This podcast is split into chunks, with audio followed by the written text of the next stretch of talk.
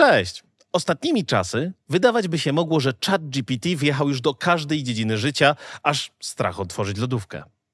Każdy z nas stał się też w swoich własnych oczach ekspertem od AI, potrafiącym wycisnąć ostatnie soki z tego biednego modelu językowego.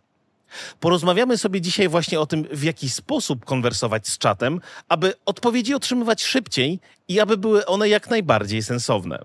Zresztą także, kiedy poruszymy te trudne tematy, o których sztuczna inteligencja wolałaby nie rozmawiać. Innymi słowy, zobaczymy, w jaki sposób ludzie hakują, czy też w branżowym żargonie jailbreakują AI, by zrobiło coś, czego teoretycznie nie powinno. Zapraszam.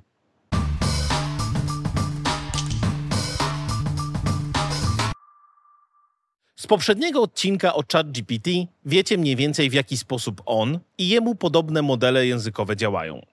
Ale czy tak naprawdę zastanawialiście się kiedyś, co to właściwie znaczy, że został on nauczony na ponad 500 gigabajtach danych? Spróbuję to więc jakoś zobrazować. Abstrahując na moment od wszelkiego rodzaju algorytmów kompresji, jeden znak to jeden bajt. Ciut powyżej miliona znaków to megabajt, czyli taka mała książka mająca ponad 500 stron. Gigabajt to z kolei już całkiem spora biblioteczka składająca się z około tysiąca takich wolumenów. W sumie więc wychodzi na to, że ChatGPT został nauczony na ponad 500 takich biblioteczkach, albo inaczej na blisko 300 miliardach stron maszynopisu. Mariusz, ile to będzie razem? Równiutko 2 miliardy złotych. A nie, czekaj, razy wciskałem. Gdyby ktoś to wszystko chciał wydrukować na złość ekologom, to musiałby być gotowy na ponad półtorej tysiąca ton zadrukowanego papieru. A to tylko niewiele mniej niż waży ustawa o podatku VAT w Polsce. Korpusy językowe, czyli takie zbiory, w których szuka się m.in. typowych użyć słów i konstrukcji, zostały starannie wybrane przez twórców ChatGPT, firmę OpenAI. Naukowcy dobierali je w taki sposób, aby ich wartość w nauczaniu była wysoka i tak, aby odzwierciedlały stan naszej wiedzy i kultury.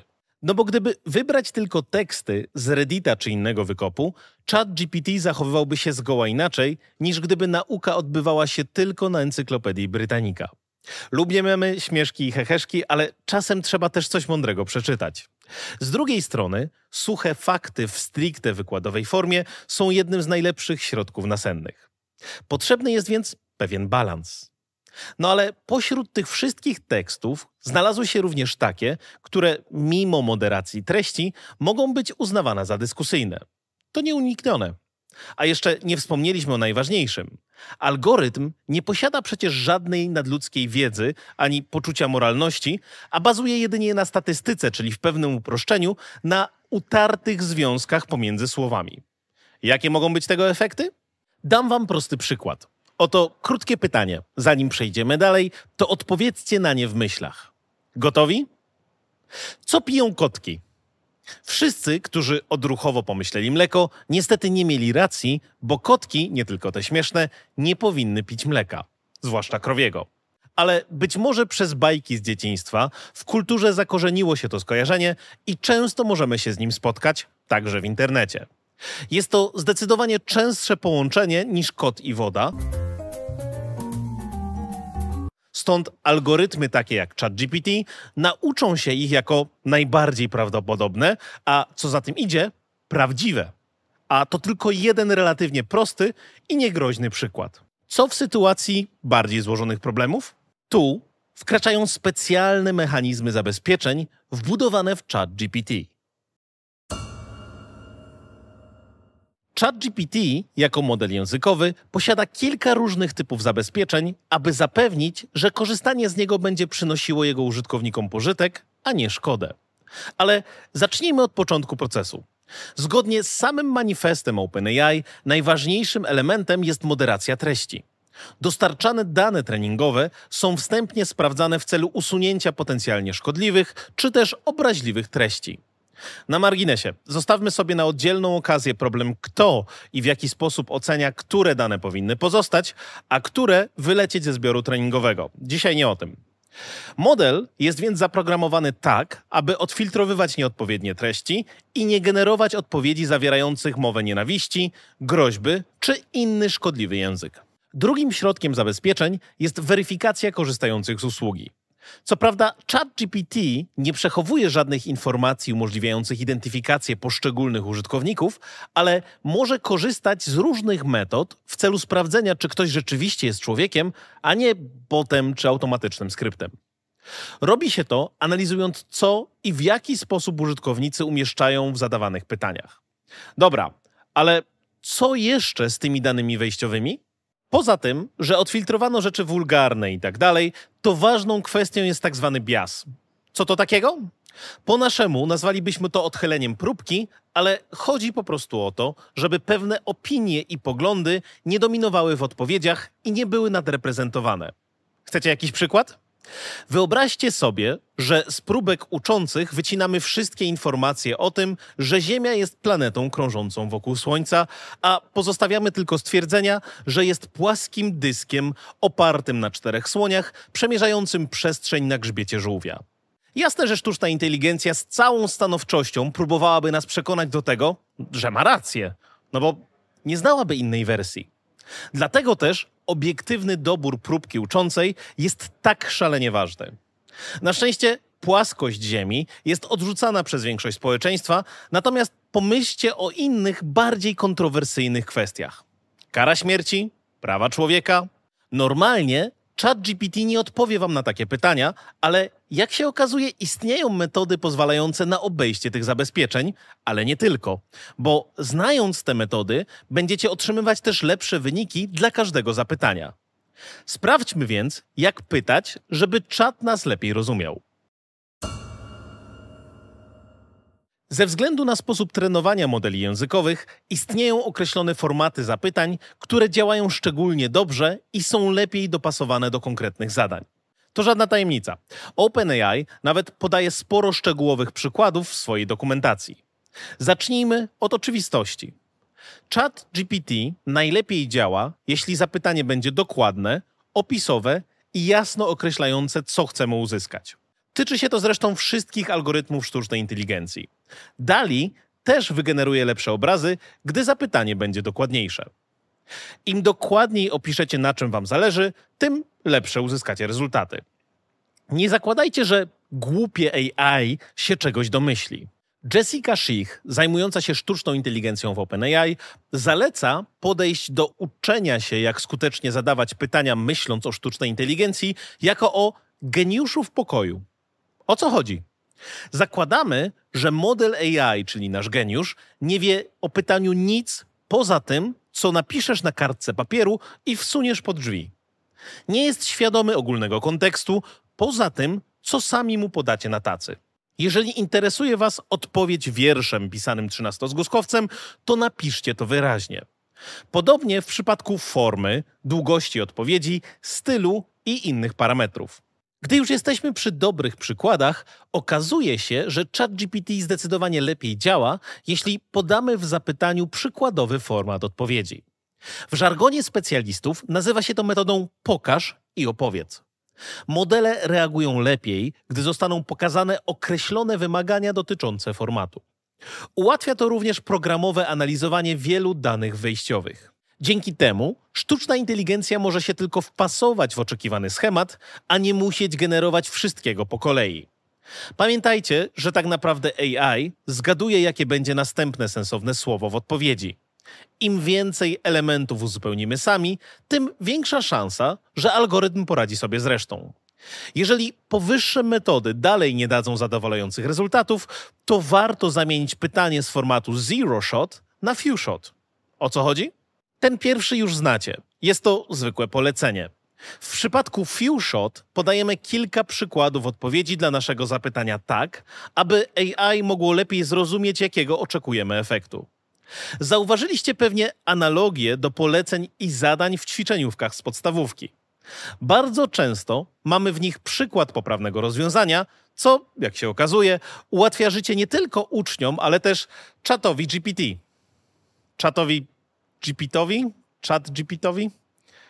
Deklinacja nigdy nie była moją mocną stroną, więc niech będzie, że sztucznej inteligencji. Ale do brzegu. Jeśli chcecie, żeby algorytm znalazł słowa kluczowe opisujące dany tekst, to dobrze jest podać kilka przykładów wraz z odpowiedziami, a faktyczne zadanie zostawić na koniec. Pamiętajcie też, że ChatGPT pamięta historię konwersacji.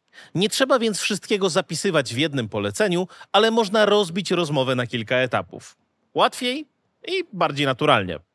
A jeśli macie do wygenerowania jakiś kod w konkretnym języku programowania, to zamiast samego polecenia podpowiedzcie algorytmowi, jak ma zacząć.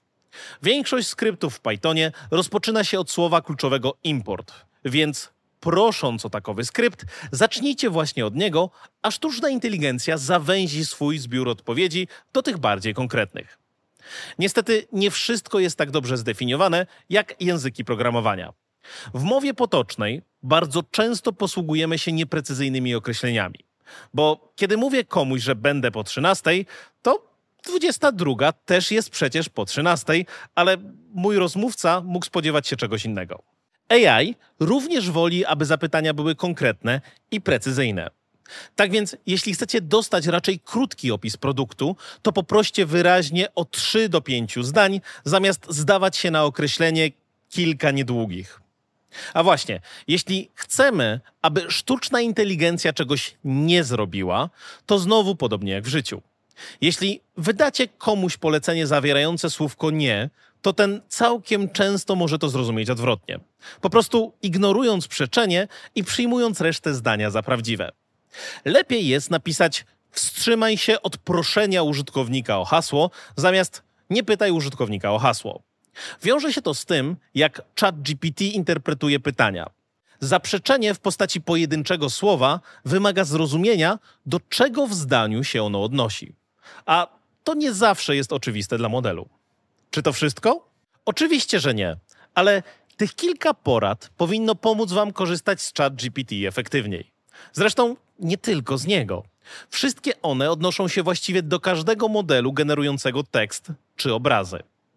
Dla osób chcących pogrzebać pod maską ChatGPT powstał specjalny dokument opisujący parametry, które można dodatkowo zmienić w przypadku korzystania z interfejsu programistycznego.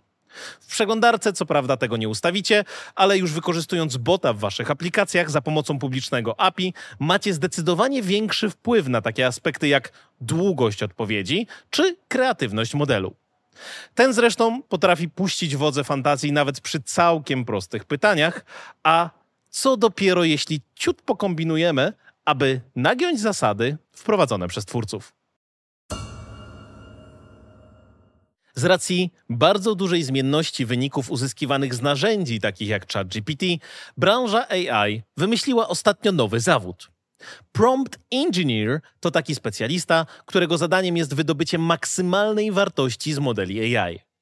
Ta coraz bardziej popularna rola wśród osób o hakerskich zapędach polega na konstruowaniu starannie sformułowanych zapytań, które wyjaśniają modelowi AI dokładnie czego i jak chcą.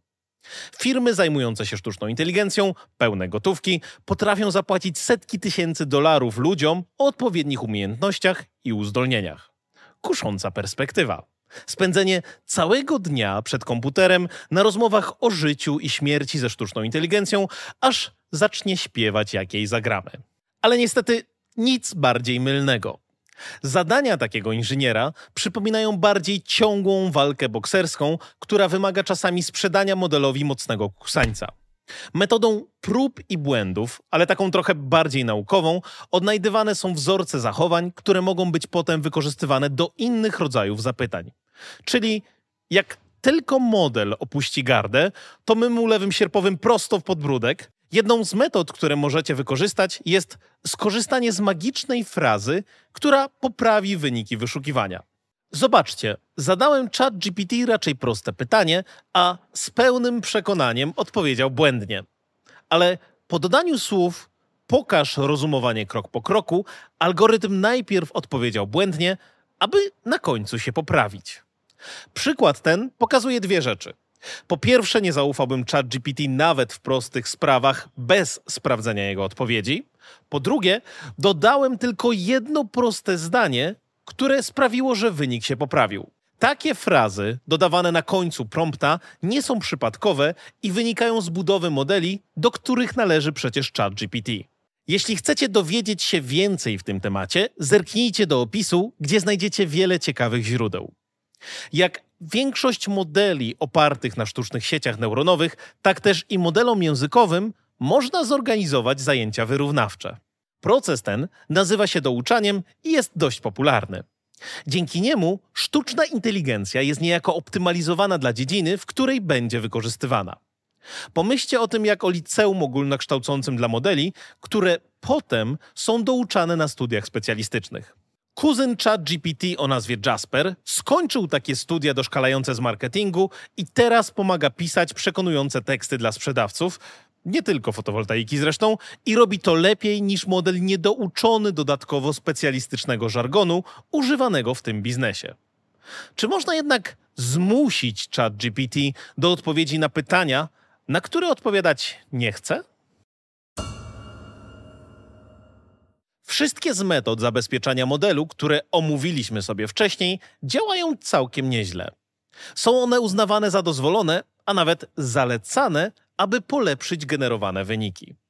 Ale wyobraźmy sobie, co by było, gdybyśmy faktycznie chcieli zapytać o coś znacznie ciekawszego.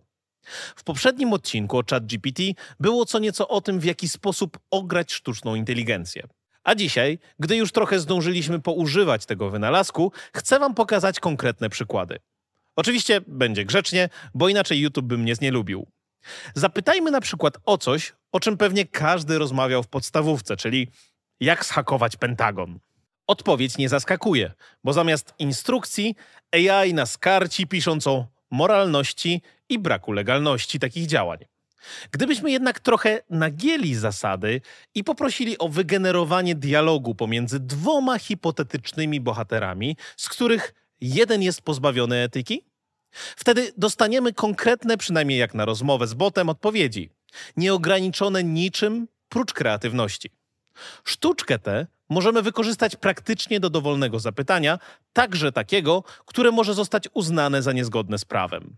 OpenAI ciągle przygląda się różnym sposobom obejść zapytań i wersja czwarta modelu coraz rzadziej nabiera się na taką podpuchę. Trzeba więc się trochę bardziej postarać. No ale zostają przecież jeszcze scenariusze do sztuk teatralnych. Nakaz odpowiedzi wcielając się w różne osobowości, czy też dziesiątki różnych innych sposobów, których nie przewidzieli twórcy.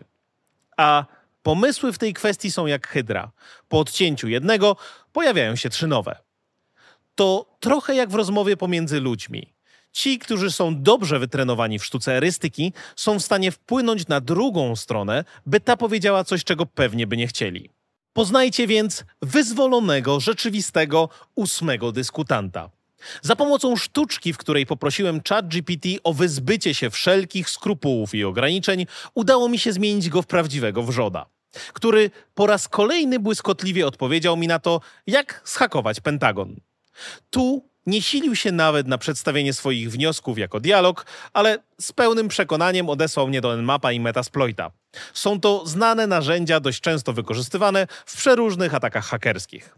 Gdyby jednak wrzut też został wyrwany, to pozostaje jeszcze metoda na naukowca, w której to przekonujemy sztuczną inteligencję, że pytamy tylko w celach edukacyjnych, a interesuje nas temat tylko dlatego, że chcemy uczestniczyć w wirtualnym wykładzie o cyberbezpieczeństwie. Tutaj musiałem trochę się natrudzić, bo sposób ten już po części został załatany przez OpenAI i przeważnie nie działa. Nie zmienia to jednak faktu, że sposoby i metody ich obejścia ewoluują i będą ewoluować. Gra w kotka i myszkę trwa w najlepsze.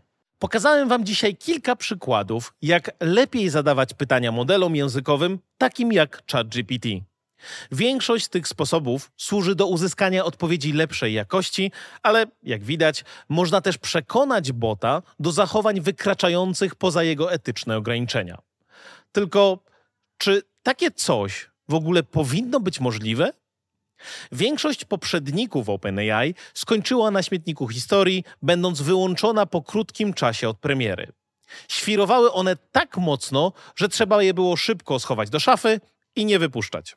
Uczyły się na tekstach, które to my jako ludzkość wyprodukowaliśmy, więc niestety świadczy to trochę o nas samych.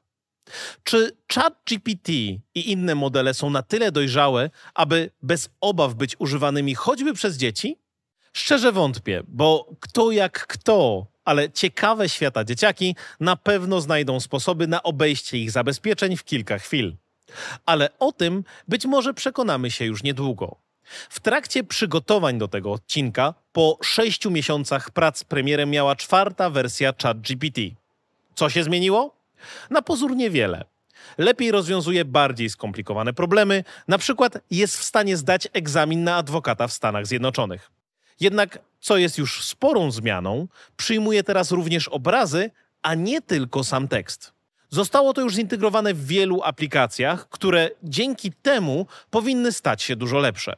Mowa na przykład o Duolingo, Khan Academy czy Be My Eyes, czyli aplikacji dla osób z problemami ze wzrokiem, która wykorzystuje kamerę w telefonie, stając się ich prywatnym wirtualnym asystentem. Co robić i jak żyć? Narzędzia do generowania tekstu już powoli wpisują się w Twoje codzienne życie. Tak czy inaczej, pośrednio czy bezpośrednio będziesz z nich korzystać. Warto więc przyswoić sobie zasady zadawania pytań tak, aby nie tracić czasu i nerwów. Zaoszczędzony czas lepiej przeznacz na sprawdzenie faktów podawanych przez ChatGPT, bo z tym bywa różnie. Prompt engineering stanie się tak powszechny, jak kiedyś kursy pisania zapytań do Google'a, więc im wcześniej się tego nauczysz, tym lepiej.